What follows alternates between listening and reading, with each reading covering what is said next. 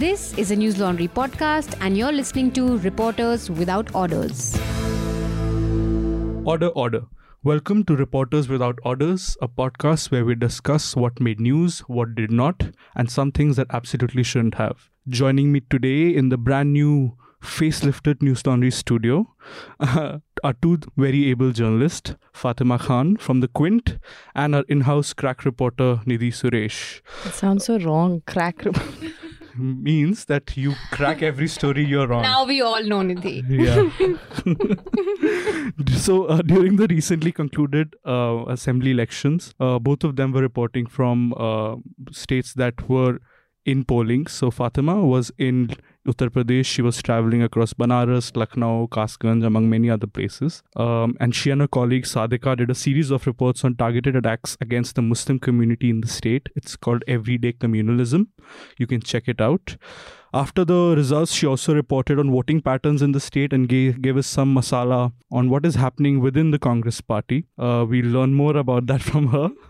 And Nidhi, of course, on the other hand, was in Goa with our producer colleague Aditya. She did several stories there, but two of them that we'll take up today were concerned with the women voters of the state and how the church is a guiding force when it comes to elections. Hello, guys. Hello. Hi, Ayush. And Hello. you were in Punjab. I was in Punjab, as they're aware. but, so, uh, first of all, tell me, uh, how was reporting like? Uh, I've only reported, this was my second, actually, if you count Delhi, which is Delhi, to hum, we stay here, so we all can report. But this was my, if we count Delhi, third assembly election that I reported on. What about you guys? Uh, so I think last year in 2021, I traveled to Kerala and Bengal and a little bit to Assam. But Right. this was the first holistic, like proper, over the course of two months Yeah. election coverage. Also because UP is such a vast state. Ideally, it should have required. It probably I should have spent many more months there. Mhm. Honestly, even after two months, I felt like there's so much that I don't know. There's so much that uh, you know we're still at the surface of. But yes, this was like the first proper on ground Right. holistic coverage. Was that yours? Yeah, I mean, I think last I've done two so far. One was Kerala's assembly election, and this one. Hmm. I think Kerala was very different also because I knew the language, and you Mhm. really realize during election how much language becomes such an integral part of reporting, especially to understand, you know, people and how they feel, and Mhm. even to connect as a reporter. Hmm. So Goa, uh, everyone knows English and everyone speaks English fairly well, which was easy. But also Goa is a very different state from any other place I've been to or reported at. Like Kerala had very clear issues that you know stood out, and you know before going, okay, there's this person you can speak to, and this person's been vocal. Goa that way was quite Hmm. tricky. Right. Um, and we had a lim- limited time. I think we had about 10, 15 days, and then Pratik was also there. Hmm. So I thought that we had less time on ground. right. But overall, it was very interesting to be in Goa, where we usually go only for vacation. I've never been to Goa in my You've life. never guys. been I'm to Goa? really upset that you get to go for work. also, But you know, we only went to the beach once. Yeah, but we're on the same page. I've also never been to Goa. You've also But never been to Goa. Never been guys, to you Goa. must take a Next vacation. assembly election. I think I think we work a lot. we work a lot. We Yeah. work Yeah, a yeah. lot. Thanks, guys. I You- work in Goa. yeah, and you were allegedly reporting from there. also. Allegedly. Sources said. Sources claimed. that you- But you guys, um, um, I mean, I think when Fatima was in Kerala, she also reported on the church uh, in Kerala, and you were in Goa, and you reported on the church, which is strange. I think might seem a little strange to you know typical North Indian viewer or listener that we, we might have because I can't think of um, state at least. Uh, in our part of the country where the church becomes such a force but both of you uh, have taken that angles in your stories It's also very different. I think like the church we assume has one voice, but within the church, like Goa has a Catholic church dominates, and I think in Kerala there's a Syro Syro Syro Malabar. Malabar Hmm. church, which is Hmm. actually I think pledged allegiance to BJP in terms of the whole love Uh, jihad they have issue. been very clearly pro BJP, Yeah. and they're also a very powerful group Yeah. within Kerala, very influential, very powerful monetarily and otherwise. So, you know, unlike here where Yeah. power dynamics are completely different in here, when I say I mean most part of North India, yeah,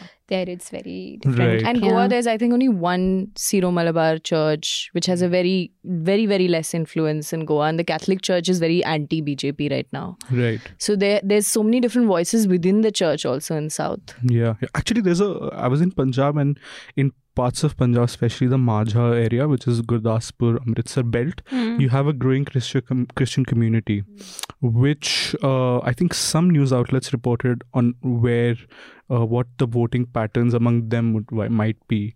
But I feel now I'm regretting, you know, since both of you Not doing the story. yeah looked at that angle, not doing that story, but then I think we had bigger things to look at in Punjab.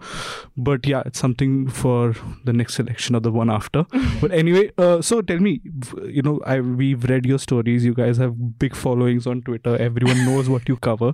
But what is it like uh, reporting? You know, that part that does not make it to your copies. For example, I I'm confident that out of the three of us, I had best food while reporting. What was UP like?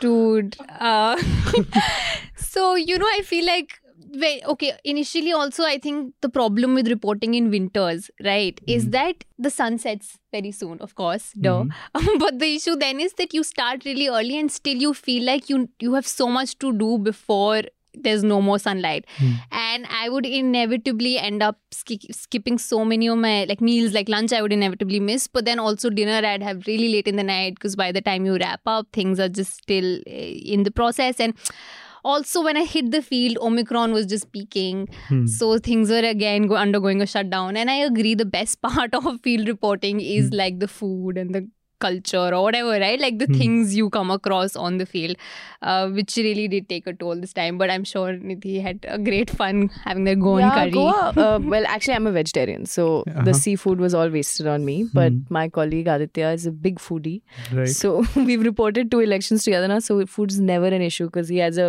plan. Like we have a research plan on our stories. He has a research plan for food. yeah. so that that works out fine um, of course goa is really beautiful and also like i think we see mostly the beaches in goa but it's got a massive like forest area and Hmm. you know it's it's really beautiful so that was amazing to uh, Yeah. see and witness and amazing to get out of delhi when the pollution was also quite bad here Right. look at ayush and me nodding along like we know what goa is like I mean, I can can. only imagine I'm I'm thinking in terms of it's on the Konkan coast. I have lived in Pune, which is kind of on the Konkan coast, so it might be what I've seen there. But you know, surprisingly, from Goa we went Hmm. to Udupi uh, Oh, for yeah. the hijab reporting, and uh, I actually thought Udupi was so much more nicer.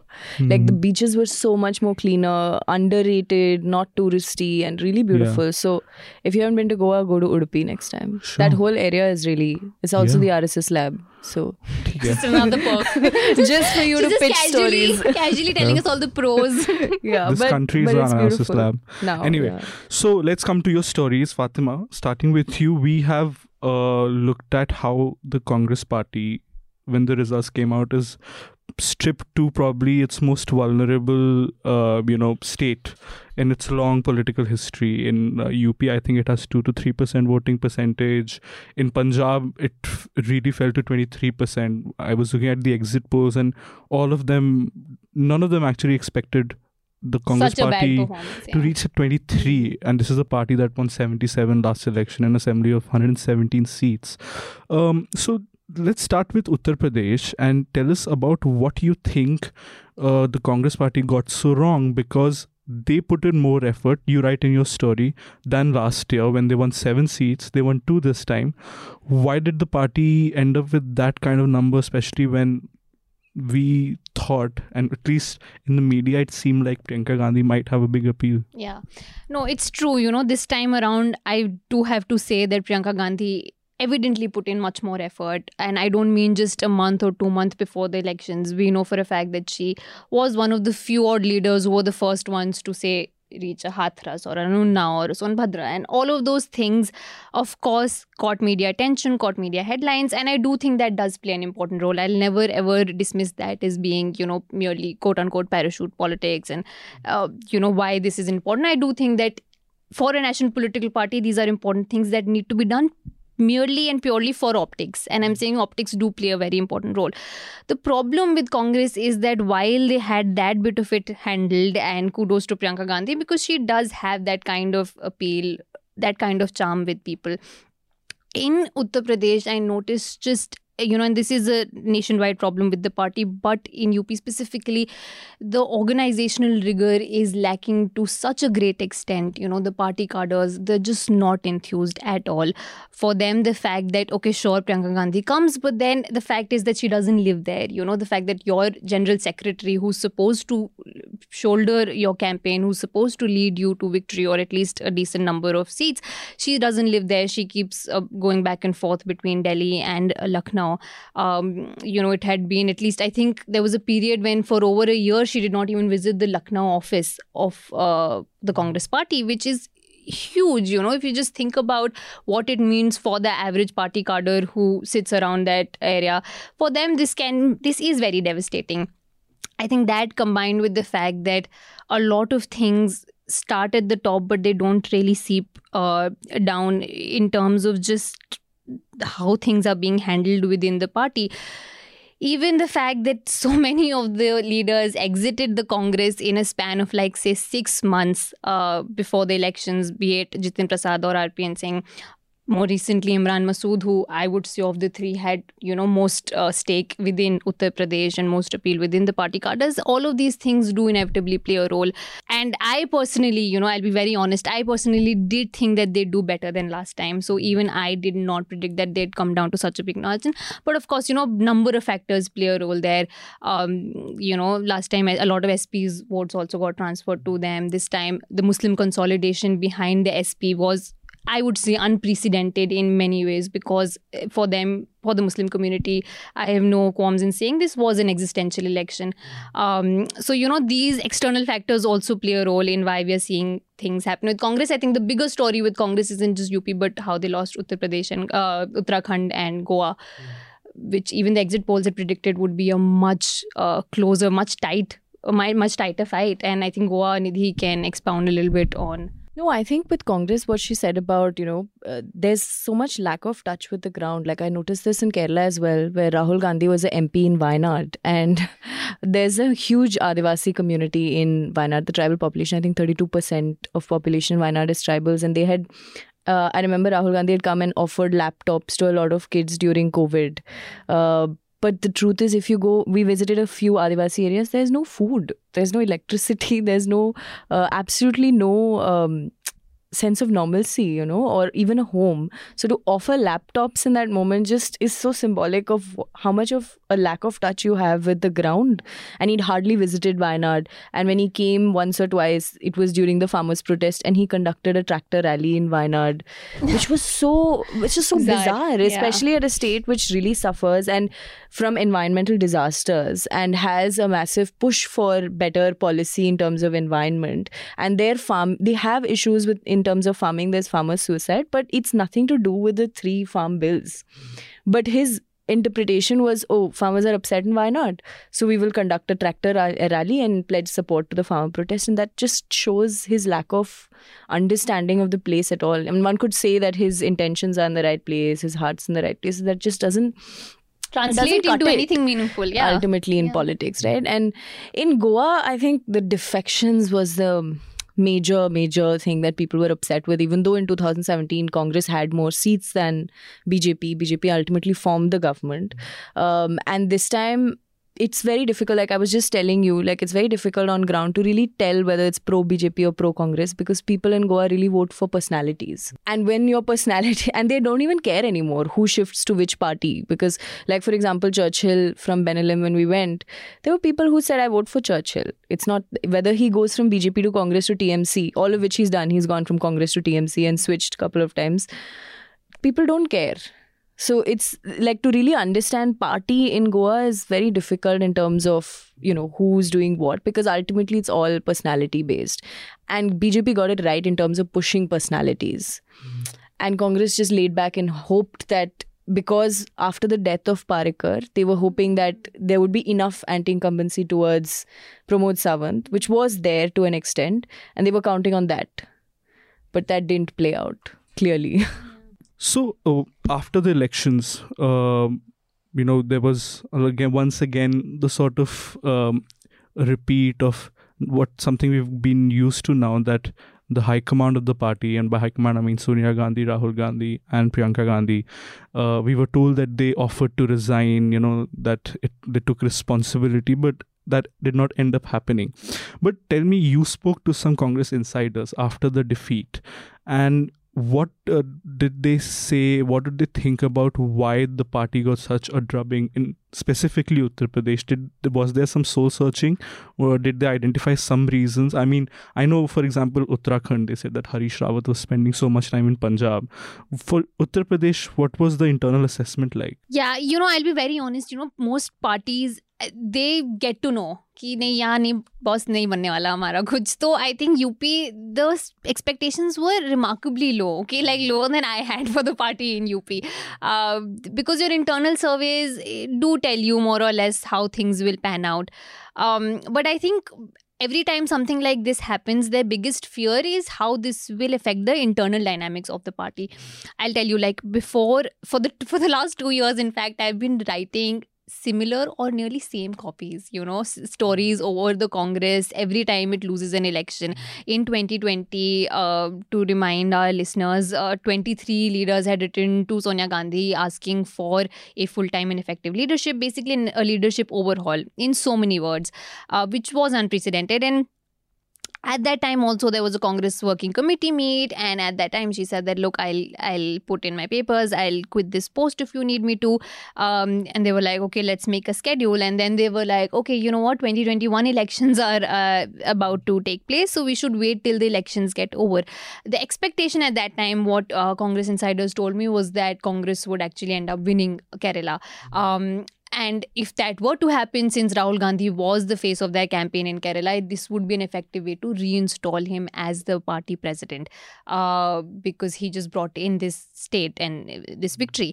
But that didn't happen, so things didn't go as per the script. Um, and so that meeting also began with Sonia Gandhi saying, okay, let's discuss the uh, schedule. And they were like, okay, sure, but you know what? There's just this big COVID wave happening, uh, the second wave uh, at that time. This was around May or June last year. And you know we don't we, at this point we need to make sure that we uh, all our energies go into helping the people of the country and not focusing on internal elections. And so they were like okay let's push it again. And i i, I wrote that copy and I, it said uh, the, the spokesperson of the party at that time held a press conference and he said that we will hold the elections at the end of june 2021 by the end of june 2021 the congress party will have a new elected president at any cost. The words were at any cost, and it's going to be one year soon, and uh, you know the party will not have any president because the, as per the new schedule they'll again meet in august september.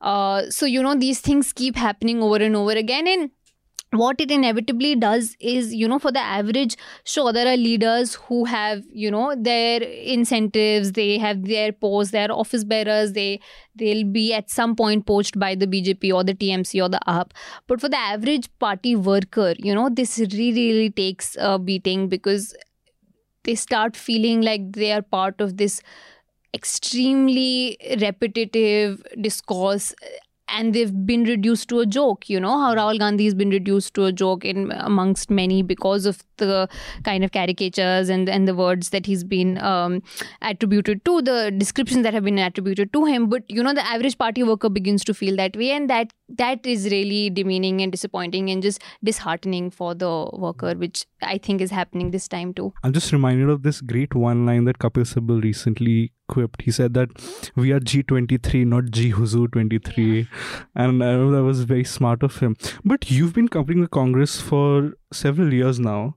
Do you think i mean from whatever we have seen the last week that anything that is happening since the loss is anyway different from last time from 2020 2021 is there some actual more substantial uh, soul searching within the party. Will elections actually take place in a few months? You really want Congress to do the soul searching? yeah, man. I mean, I really want to because this used to be the part, the vehicle of our freedom movement, and it's been yeah. reduced to two percent vote yeah. in a state where Jawaharlal Nehru came from. You know. In fact, someone was recently saying like, if Congress is a national party, AAP is equal. Like they have same number of states now. Like I yeah. think Congress By has itself Kerala and Rajasthan, and now AAP has Delhi and Punjab. Uh, yeah. Congress has Cong- bigger cadre for sure. So, con- I was just saying by itself, Congress has Rajasthan and Chhattisgarh, and in alliance, yeah. it has Tamil Nadu Right. and Maharashtra.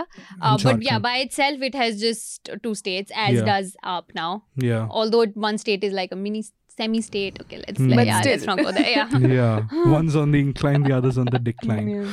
Um, but you know, also in Punjab, uh, this I see, at, I saw at close quarters. What she's saying is that even though the leaders they fight among themselves, it's the cadre that no one really seems to be thinking about.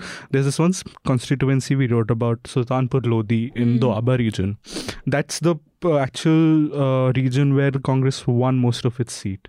Now, there, an independent candidate won the election, and his name is Rana Inder Pratap Singh. His his slogan was, do you know, it was Jithe Rana Utthe Jana. I love it. Anyway, he was an independent candidate, and he he's the son of the uh, Congress MLA from the neighboring Kapurthala.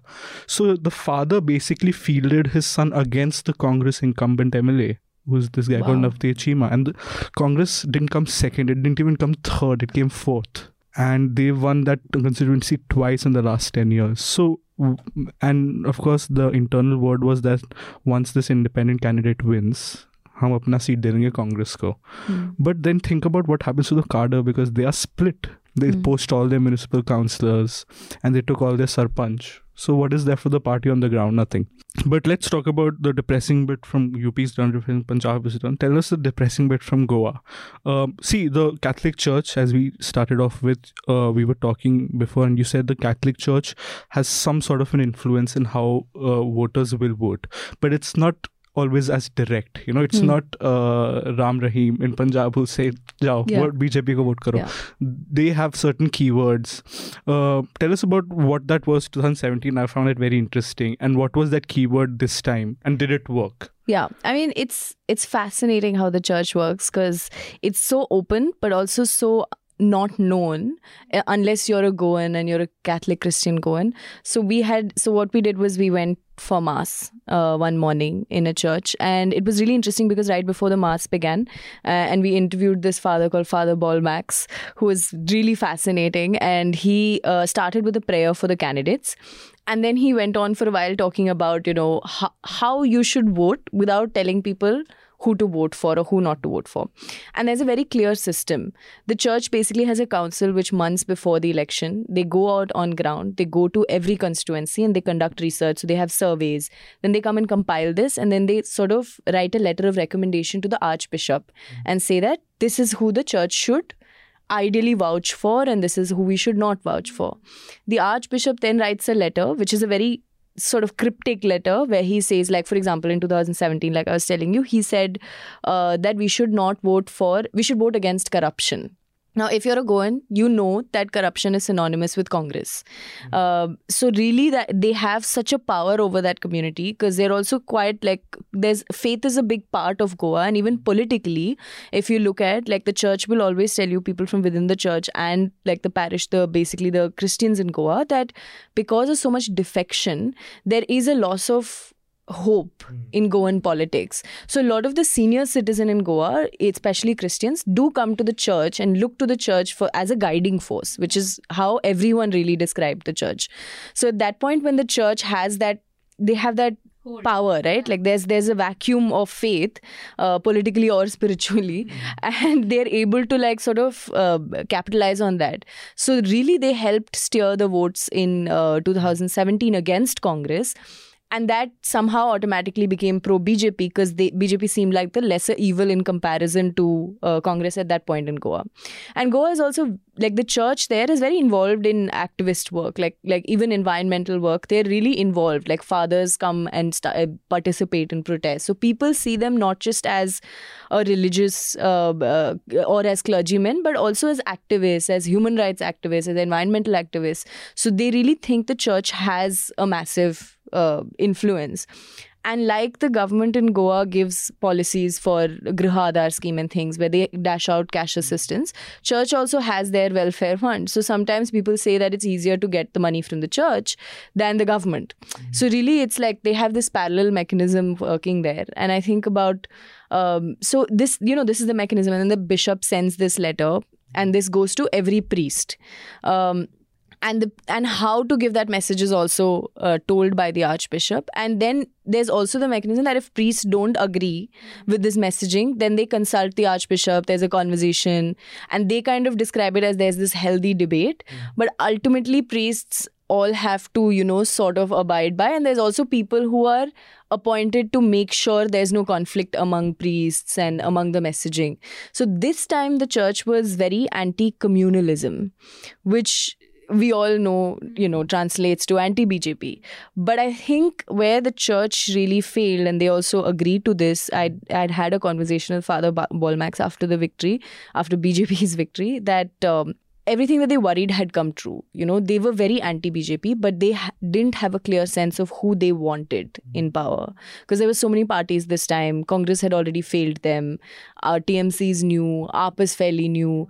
But AAP also, like, the dependence on the church is so high. Like, for example, the father was telling me that uh, Kejriwal had sent priests, Catholic priests from Delhi, uh, to speak to fathers there, to kind of tell them that, you know, give the messaging for Aam Aadmi Party candidates. But the church was very worried that they the votes might get split. And they were saying don't vote for BJP, but also they said don't split votes, which actually left the messaging fairly confusing, I think. Um, and while they can't give direct uh, instructions during mass all these priests are also part of whatsapp groups. And you know they also during covid the uh, mass became online so one thing that the father pointed out was they would have these online masks which would get the, go out as YouTube videos, right? So all these comments under YouTube videos, the fathers would just take over. So when people debate, they'll comment and say, "But what has BJP done? You know, you should think about it." Like if you read the comments, it's quite uh, it's quite engaging. And he was sending it to me. He, this father was telling me that while we don't have the power to do it during mass, we can't take names uh, we do it through these other mechanisms like YouTube comments, Loophole. WhatsApp, yeah. and so Right. that influence is really very clear in the in Goa Goan politics at least. Yeah, and um, see the thing about I don't uh, know most so much about the inside story of Goa, but what I was looking at when I when the exit polls came out is that most of them were you know mm, uh, ex- uh, it will be a hung assembly. Yeah, Some gave BJP yeah. edge, some gave Congress the edge, and then I, I was tallying that with the actual results, and they of course got 20 vote seats, Yeah. and they need 21. They have some independent candidates supporting They have three them. independent candidates and two Oh, MGP. three. I see. I see.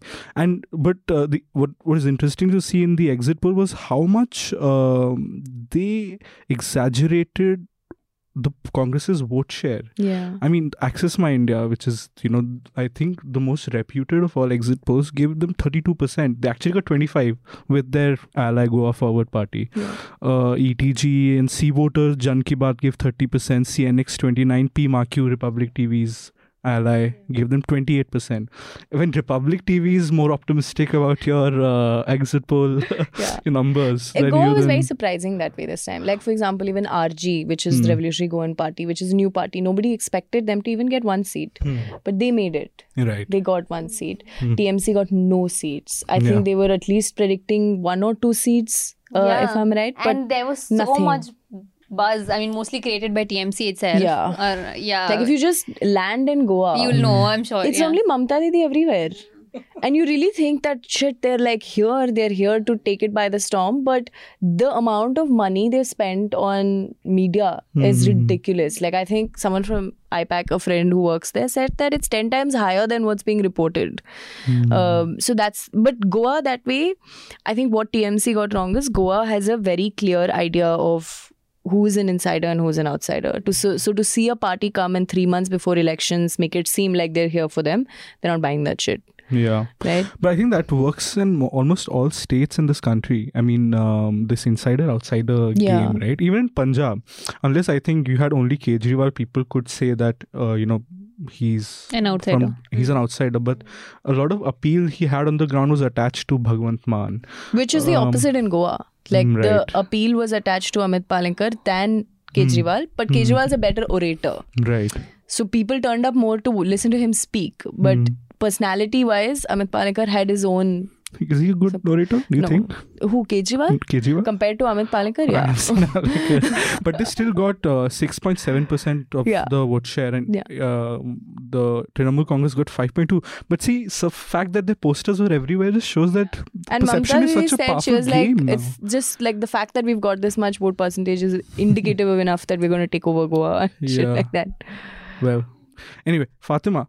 So this story, the story series that you did, everyday communalism, which is about how uh, you know the Muslim community is being targeted in parts of Uttar Pradesh over sometimes it's you know COVID jihad, land jihad, this jihad, that jihad, and um, that was the you know, uh, and of course all of us have also been in non-election times in UP because a lot of things have been happening since the you know i was there when um, during the when 23 young men were killed all muslim by the up police when the anti-ca Anti-CAA, protests were taking place. And it really was a question of existential you know what the point was to survive was to have a government at least in the muslim community to that would not target them or at least create that hostile atmosphere. And i think that was the expectation that created this idea that the muslim community will vote for one party and en masse but after you know the results came out and the samajwadi party even though had more vote share did not win as many seats as even some exit, exit polls predicted um, the same accusations started flying that you know this party or that party cut the vote Owaisi was particularly targeted you know he was also literally targeted when he was polling Yeah. when there was an assassination attempt What's interesting is that the assassination attempt on his car, right? He was basically Mhm. driving his car. I had interviewed him in that very car yes exactly two days before that. Yes. And I remember having a conversation with him because I realized, dude, usually when you interview politicians, right, even like just your average MLA, there's like this whole barrage of like Mm. cars surrounding them and security. And there was nothing at that time. Okay. There was just this small Maruti Suzuki in front of us, which had his party man. yeah And I remember asking him, sir, why don't you have bodyguards? Why don't you? Because people obviously recognize him, Right. right? He is uh, uh, Asaduddin Owaisi. People watch his speeches. People know who he, who he is, what he looks like.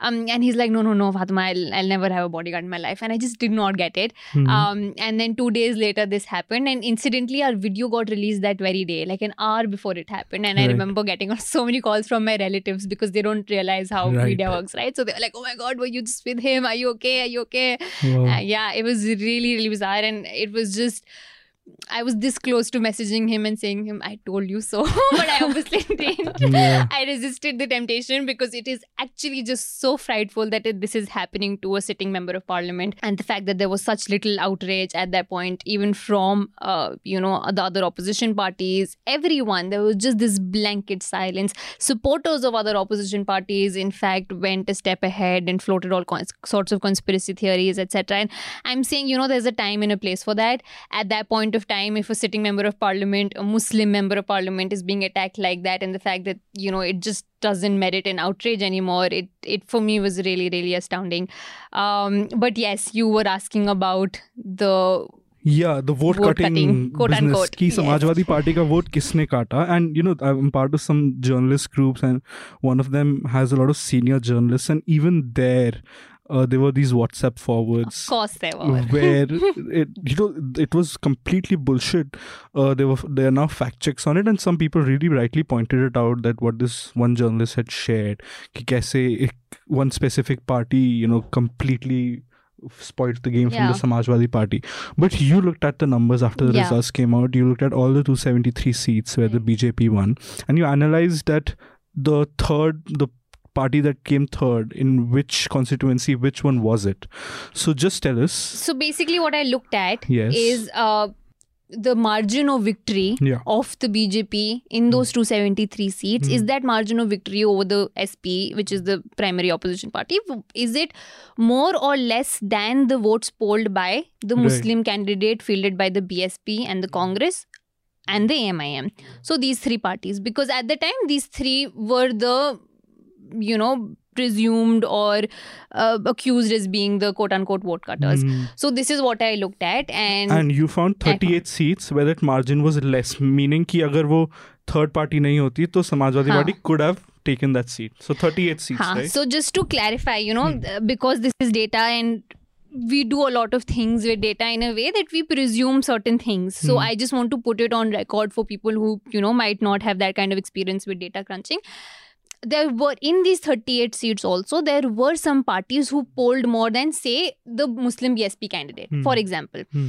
But it was a Hindu candidate, right? So I am not considering that. Hmm. Here I am just considering the Muslim vote, okay? Right. And for the purpose of the story, of course, we'll make some assumptions. Of Hmm. course, we'll assume. At that time, after I did the story, so I'll just quickly go through the numbers. Um, the story basically said that 27 uh, candidates of the BSP Right. Ate into these um, what could have been SP's votes, uh, 80, uh, 20, 28 seats, then uh, seven candidates of the MIM, and I think Four four, of candidates of the Congress party, Right. uh, which comes to a total of 38. And when I shared this, also, you know, a lot of people were like, okay, but, you know, how do we know for sure that these would have been SP's vote? Hmm. Or how can we say for sure that, you know, why should a Muslim only vote for the SP, hmm. etc.? And those are all completely valid questions. You know, I made that those arguments several times in the past myself. And in hmm. principle, I agree. In hmm. principle, I agree that every political party has a right to contest, of course, you know, and no one's saying that uh, this is a democracy. When and why should a MIM not contest in a in a state where no political party is talking about Muslims, in a Yeah. state where Akhilesh Yadav won't even utter the name Muslims, he won't even say minority community anymore. Right. You know, why should he not enter that state? Mm. Why should BSP not field Muslim candidates? You know, all of these, uh, of course. Uh, this the point of the story or any of these stories is never to say that Mm. but we the point also is that we are journalists and elections have taken place and we have to analyze election results for what they are Hmm. you know and to create a data set uh, a data entry some kind of repository for political parties as well as analysts as well as voters to refer to Right. um and this was basically the long and short of the story that i did Hmm. but yes you're right there were many many fake whatsapp forwards Hmm. uh I think one forward that really went viral said something like, okay, in these seven seats, BJP won by a margin of 500, in these 49 by a margin of this, in these 86. Yes. And then for a minute, when I read that figure 86, I realized that look, MIM contested in a total of 95 seats. Yeah. And you're saying the, the total of all of this is 165 seats. Hmm. So it, it wasn't even, they did, the, whoever made that forward didn't even make that kind of effort Yeah. and it was being forwarded like you said by some even like uh, you know otherwise reputable sources and in fact IANS carried a story that i saw on times of india Right. uh, Saying. on that whatsapp forward just uh, yeah as Are you in like they serious? used that yeah Oh my god. yeah i'll send that to you they used that as like research that they've done Hmm. um and it was and someone shared it on our you know whatsapp group on uh, the Quint's whatsapp group is this true and for a minute i started doubting my own story as in what is Hmm. this legit and then we did a fact check on that Yeah. and you know other organizations also did a fact check on that so yeah this is how fake news spreads and in fact this is why i'd say stories that actually look at the figures are also very important in order to counter these Right. IANS is the same, by the way, uh, Newswire agency that once put out a story saying our Prime Minister is Narendra Bhakchod Modi instead of Damodar Das. So we i should. did not know this Do you not remember? oh, This happened two, three years ago. I did a whole profile of IANS then, and uh, the guy who is the editor in chief there is also a very interesting character. But old. Uh, Another old, hafta on that. Yeah. Another time for that thing. But was there any particular seat when you looked at these 38 seats where, uh, you know, the vote cutting, quote unquote, happened, which you found mm, stood out from the rest where there were more than one party cutting the seat or um, where the numbers were really close?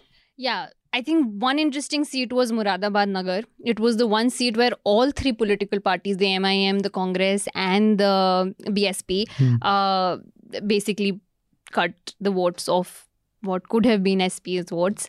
Uh, Hmm. let's put it like that. For example, the BJP candidate ended up winning basically, who's Ritesh Kumar Gupta, a Hindu candidate, and he beat SP's Mohammad Yusuf Ansari by just 0.24% votes, right? Which is a very, very slim margin. Hmm. Uh, the BSP candidate here, Irshad Hussain, got 4.36% votes. Congress candidate Rizwan Qureshi got 1.6, and the AIMIM candidate Waqi Rashid got 0.83.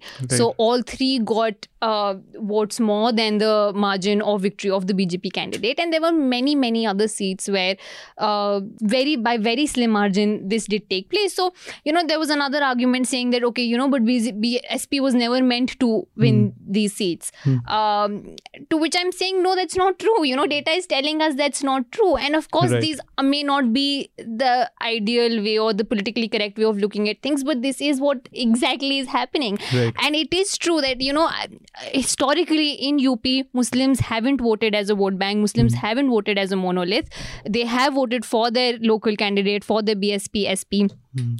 Congress candidates. But here like I said at the beginning of the podcast, this was an existential election for them. Hmm. Everywhere I went, I, I, I knew for a fact that AIMIM won't be like here. I even say that AIMIM didn't have a vote share more than Nota. Nota had more of a vote share than right. AIMIM. You know, right. so, which is which makes that uh, WhatsApp forward even more bizarre. Yeah. You know, yeah. So of course here the Muslims were very sure that they will be supporting the cycle. Uh, mm. They hmm. will be supporting the SP candidate and. Mm uh, Axis told us that 83% Muslims, I think some other uh, exit polls told us 73, 75% Muslims did back the SP. Um, in a lot of these seats, you know, I realized mm, BSP actually had fielded uh, a Hindu candidate and last minute they changed it to a Muslim candidate. Right. You know, these are also facts of the matter that mm. need to be looked into. Again, I do want to reiterate because at that time I did get a lot of backlash saying, you know, are you insinuating that we shouldn't contest? And mm. so weird. I do want to po- point this out quickly. Exactly two years ago in 2020, mm. I done a story. Mm. Uh, where I, you know how MM is always called the vote cutter by the quote unquote yeah. vote cutter by the Congress and other quote unquote secular parties. Um, so I had looked at all the seats they've ever contested outside mm. of Hyderabad, Telangana. Uh, and said, okay, in se kitne mein mm. they made the BJP win mm-hmm. by cutting votes. And I realized it was 1 or 2%, you know, wow. not even a fraction. And I right. did that. And at that point, all the AIMIM handles and mm-hmm. you know leaders were sharing my story and were like, look, look, mm-hmm. we don't cut ports," And I was like, yeah, you don't. But today the same people, even though it's just seven seats here, mm-hmm. right? They were upset that why did I even have to write those seven seats? But my point is either you have a problem with this exercise, either you say this exercise in itself is wrong, you shouldn't be analyzing vote cutting, vote cutting as a concept shouldn't exist and whatever, or you don't uh, whine when the conclusions don't suit you. Right. You know, which is true of all political parties parties and all supporters of all political parties, which unfortunately in this day and age, because mm. of social media, are hostile. Right. Um, but yes that is that is that the is, case. that is the case. Yes. I want to see uh, interestingly just a side trivia that you mentioned sada jaunpur here. And uh, you said that was one common seat where both congress and bsp played spoiler. By the way who won in jaunpur? I think it was the bsp no no no no. It was so i only looked at the seats where bjp won right? Oh so bjp won jaunpur. I see yeah yeah. Oh that's crazy because they've never done that you know? Uh, i was born there by the way. So uh, i've realized it's always a usually bsp or an sp uh, candidate that wins. I've realized that this is the first time they've ever done so in quite a while because since i've been thinking age around 20 25 years i've never seen a bjp candidate ever win the constituency but it's a close margin mm. fatima. You point out that mm. bjp for example got 39% of all votes Samajwadi Party 36, but then you had uh, Muslim candidates from BSP and the INC mm. accumulating 16 17% of the yeah. voter share. That's an interesting seat. Yeah. And uh, back to from the biggest state in the country to the smallest state in Goa. Uh, Nidhi, uh, you tell me, and I've, this is the first time I realized this that in Goa we have more female voters yeah. than male voters. Yeah, one of the 13 states which has that. Yeah, and Uh, that would probably you know set the mind thinking if you're naive like i am that oh then the political parties in that state would cater especially to the female votes. But you did a story where you show that there is a gulf between the presence of female voters and what they actually get in terms of representation or in terms of schemes. So tell us about these women voters you met and you spoke to and what are their concerns in goa and then we'll come to the numbers of how they voted. Yeah, so I mean, Goa has about 52% of female voters. Um, and like I was saying, you know, as soon as you land in Goa, there's so many political holdings dominated by Mamta and Aam Party and some BJP and Congress. And of course, the messaging and the campaign is directed towards women. So there's a lot of uh, but what's interesting to really look at is while they do understand the value of the woman vote. I don't think they understand what women want, uh, which is where the discrepancy is. And it's so evident that lack of groundwork from all parties. And here I actually must give uh, credit to Congress, which is the only party which didn't make a cash assistance uh, claim, but said they would give reservation in terms of employment to women. I think 30% of government jobs would be reserved for women. And employment is a big issue in Goa in the, for the entire population and with women even more. So Congress was the only party that made that promise. Every other party was promising cash assistance. Now, even when you look at that, the initial, like as a journalist, I was skeptical. I said, you know, okay, so you're giving cash assistance. I'm sure there's a lot of other problems, which is true. But once you start speaking to women, you do realize that that cash assistance also means a lot mm-hmm. to women especially women who run the household in a in a country where there's been like in a state where COVID has had a huge impact and so many men have lost their jobs, that cash assistance means something. Um, but the problem is now the cash assistance hasn't kept up with inflation. So the, at one point there was an increase, like from thousand, uh, which the BJP when it was in power, they'd offered the government had offered a thousand rupee cash assistance to every woman, where the uh, annual income is less than three lakhs. Um, so you get thousand rupees a month, and what do you do with thousand bucks a month? It really just is a token money sort of it doesn't really cut for anything right? And then they'd increased it to 1500 now but the thing with this is like right now there's 16000 applications pending to process this cash assistance. And most of the women we spoke to said that it's not a reliable assistance. Like you know it never comes on time. And if it does then sometimes 3 months ka comes together or 4 months comes together. During covid they'd cut the money. And there's no there's no information passed that this month you might get it you might not. So even in terms of dignity for a woman to go and keep asking for it you will stop after a point right? Because it's it's not it's money that you have a right to. Nobody's doing you a favor. Like you have a right to that money. But that indignity is also causing women from not asking. And then the whole process of paperwork right? Like a lot of these women then are also not coming from a place where they understand how paperwork works. And they've decentralized this process. So in like you you'll go to your panchayat, you'll speak to your local officer, and the, these interactions are all male right? So mm-hmm. why will the women go?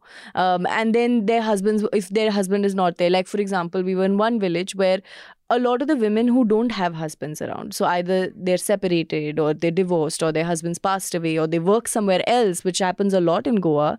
Let's say the men go to another state and work these women then don't want to interact anymore with the panchayat officer or you know some local municipal person who will tell them 100 times to come and bring this paper bring income certificate and they don't understand these documents. And it's different for different schemes. Like this is griha aadhar scheme that i was talking about. Uh, now for like ladli lakshmi scheme which is basically you get money when your child turns 18 especially again like if your annual income is less than 3 lakh you have an opportunity to avail uh, some amount of money i think 1 lakh or something but the child has to be exactly 18 like if she's 19 or she's 17 then it's gone that money. So and all of this is in the fine print i imagine. So yeah, yeah. yeah, and then that mm-hmm. office is in panjim. So if woman a woman has to come and say she's a single mother like we met one mother she says i forego like one days of labor to come to this office where they'll tell me i haven't brought some document. And she said i started applying for the scheme when my daughter was 17 and she's 21 now and now i'm no longer eligible for that scheme so that's how much like, work you have yeah. to put in right yeah. and um, and yeah so in terms of uh, electoral representation again i think there's only 8% representation of women candidates. And the Congress's uh, ally Goa Forward Party did not field any women candidates. Any candidates. There are parties, I think there are three parties which haven't mm. fielded any yeah, uh, women. Shiv Sena ally NCP and Jai Mahabharat Party. Right. They haven't fielded any women mm. candidates at all. And I think total of all 301 candidates, there are only 27 women mm. who hmm. were fielded. And I think last time there were only two in the assembly, in the hmm. 40 member assembly assembly and 19 women who contested the polls last time only two made it to the assembly.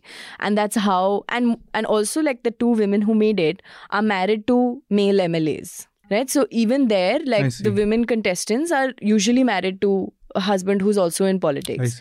And when we spoke to the women candidates they said that yes my husband's in politics so it's easier for me to yeah. be part of uh, mm. the political system and apart from all of this cash assistance, which is a need and not being met, there's also a lot of other issues like hmm. rape mm. and domestic violence and sex uh, sex trafficking, which yeah. is huge in Goa yeah. and is not part of a single political campaign speech. It's not part of a single manifesto. And what was so interesting for me was uh, we were speaking to one of the activists who's actually appointed as uh, their NGO is appointed as a nodal NGO that looks after sex trafficking and goes with police uh, when they go for these raids. And he said the three states which are now con- the three parties which are now contesting newly in Goa, AAP, TMC, and Shiv Sena, uh, are in power in states where women are mostly trafficked from, Oh, whether it's uh, Maharashtra, Delhi, or Bengal. interesting. And this NGO had sent a letter to Kejriwal Hmm. saying and Swati Maliwal Hmm. saying that you know we you have a possibility if you're coming to Goa stop this. to actually Yeah. trace this and stop this. Hmm. But they got no response from Kejriwal Yeah. and no response from any of the other parties which they had reached out to and said that if you're contesting here make this part of your manifesto make this part of your campaign Hmm. and really say that you know since we are in power in those states we can Hmm. actually help goa right. but none of that was attended to I see. I yeah see. I think things like that. That's such an interesting point you made. But reporters can only, you know, grasp such fine print and detail of how parties run their campaigns when you're on the ground and you speak to people who are so Yeah. embedded.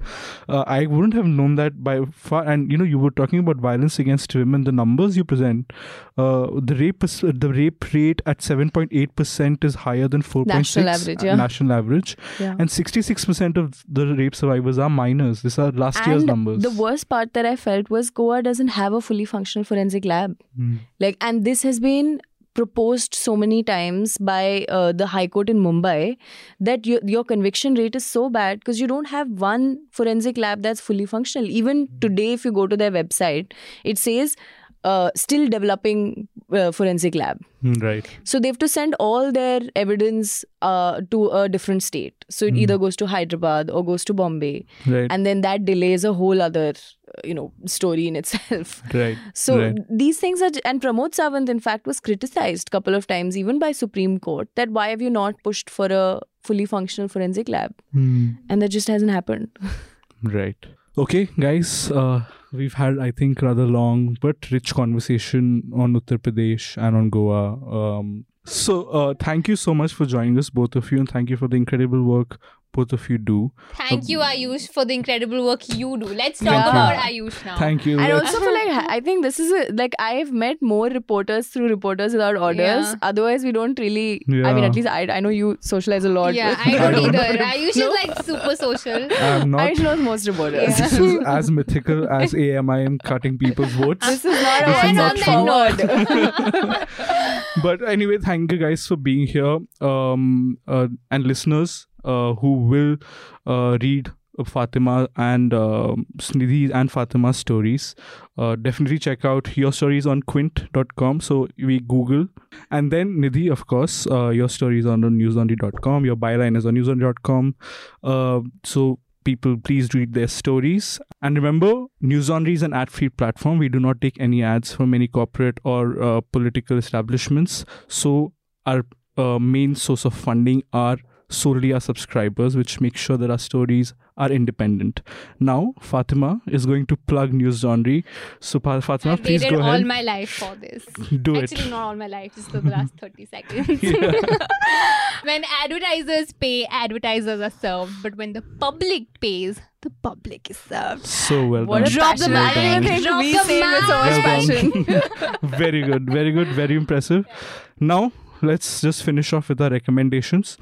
Fatima, your recommendations, what would you tell uh, like to tell our listeners to listen to, watch? Yeah, so you know, when I'm going through a very hectic period in my life, which has the last three months have been because of the elections, I watch reruns of uh, existing shows. So I've just been watching Modern Family over and over again, Mhm. which is such an incredible show, guys. But um, my the only new show that I started watching recently is called Shark Tank India, which is such a good show. Had you guys Right. watch Shark Tank India? No, I don't. Few But I heard. episodes. I, I have flatmates who watch it. Yeah, it's incredible, and I just want to say that a lot of people assume that it will be bad, Hmm. uh, which I just think is a bias in our heads because we think all rip-offs are bad, which is also true, but this one isn't. So it's an aberration. It's a good rarity, so we must watch it. Oh, that is my recommendation. Okay, Nidhi. So I actually read a story today on NYT, which is uh, titled "The Case That Killed Me Too in Sweden." So it actually looks at this one case and looks at Sweden as a case study where um, we know Sweden as like this feminist progressive government. It's one of the few governments that calls itself feminist, but really looks at why women there never came out against men during the Me Too movement and how one woman who did name her abuser uh, gets is now being persecuted for defamation. Uh, so she's in court and facing uh, trial, and so are 12 other women. And how the Swedish justice system actually doesn't allow for women to come out against men. And in fact, it's like interesting because they have this um, rule that even if you're a felon who's finished term in prison and come out, you can't say anything uh, towards that person anymore in, in terms of like their case and Right. if you do you you know say something hurtful or write something about them that person can take you to court for defamation Wow. so it's really interesting that way and provides for like a society which encourages forgiveness and reintegration but with me too it really worked the other way around because anyone can take you to court for defamation and the rules are really strong there so it's a super interesting story of how this one woman uh, Cissi Wallin if i'm right she writes about this one person who abused her years ago and the court kind of dismisses the charges against him even though there are other women who came out uh, on grounds of the fact that her defamation was more uh, stronger. So the defamation, uh, according to them, needed more legal scrutiny. Uh, so it's a really interesting case because the author is also uh, was abused by the same uh, person who this Cissi uh, Wallin is accusing of. Wow. But it's interesting because the then you sort of start wondering, you know, is the author falling to confirmation bias? But it's such a well written story that the author is also able to sort of understand the nuances and of what happened to her and what happened to this person, and then write that story and look at it as a story of justice and Yeah. not as a story of, and not just as a sad story of, Right. you know, what happened to this woman. So it's really interesting. And the other recommendation is the uh, fourth season of Formula One that's come out on Netflix now. Yeah. which is so great. There's so it's so high drama this time. I mean, I watched this season when it was happening live, Uh-huh. and it was incredible this season. Really sad for Hamilton, but uh, very cool season. Also, Netflix just aces this um, documentary Hmm. space. Yeah. Yeah. Even though their numbers in India are falling. Anyway, my recommendations Yes, are tell us, Ayush. uh, this podcast episode on the scene and the unseen uh, with author Dhanya. Amitav Kumar called uh, Amitav Kumar Finds the Breath of Life. He Amitav is a novelist and he's come out with a book uh, called The Blue Book, a writer's journal. it's such a beautifully designed book. I saw it and I Yeah. I went to a bookstore and I opened it and it was just I was I'm too broke to buy books like that, but it was beautiful. Um, the conversation is about you know uh, not just writing but thinking and looking at the world like a writer and taking it as it comes, but in a with a twist. And Amitav is such a calm, peaceful uh, conversationalist. So Mm. when he's talking, Yeah, he's he's amazing. yeah, he's just taking his time and explaining. And Manisha also interviewed him, so people can also watch that. But this was a three, four hour conversation, and I loved it. So please uh, listen to that. and he also really has ho- he talks about how much visual makes a difference in writing like Yeah. even in that book he has so many photos and it's just so nicely he said you he at one point in the podcast he says that you can't really look at something unless you start drawing it Hmm. And that that was something Yeah. to think about my second recommendation is Fatima series on the Quint called Everyday Communalism, um, and I have we've talked about what that series is about. But I think as someone who does a lot of tech stories and wants to explore the realm of video, I really look at their stories as you know the ideal way stories should be done, especially video. Even Himanshi in Punjab Yeah. was doing really good Yeah. work. But uh, I think Fatma's been doing video stories even before Quint. So please go to the Quint to the YouTube channel, find the stories, Thank watch all of them. and uh, with that, this podcast is adjourned. Also, listeners, if you're listening to this podcast on Stitcher, iTunes, or any other podcast platform, remember we have a website, newslaundry.com. Head over to the website. We have an in house or an in website podcast player where you can download, listen to all our podcasts natively, and you can also check out the other work that we do, like reportage, interviews, and satire. All the News Laundry podcasts are available on Stitcher, iTunes, and any other podcast platform. Please subscribe to News Laundry. Help us keep news independent. To catch all our podcasts on news, pop culture, current affairs, and sport, visit newslaundry.com. Follow us on Facebook, Twitter, and Instagram, and subscribe to our YouTube channel.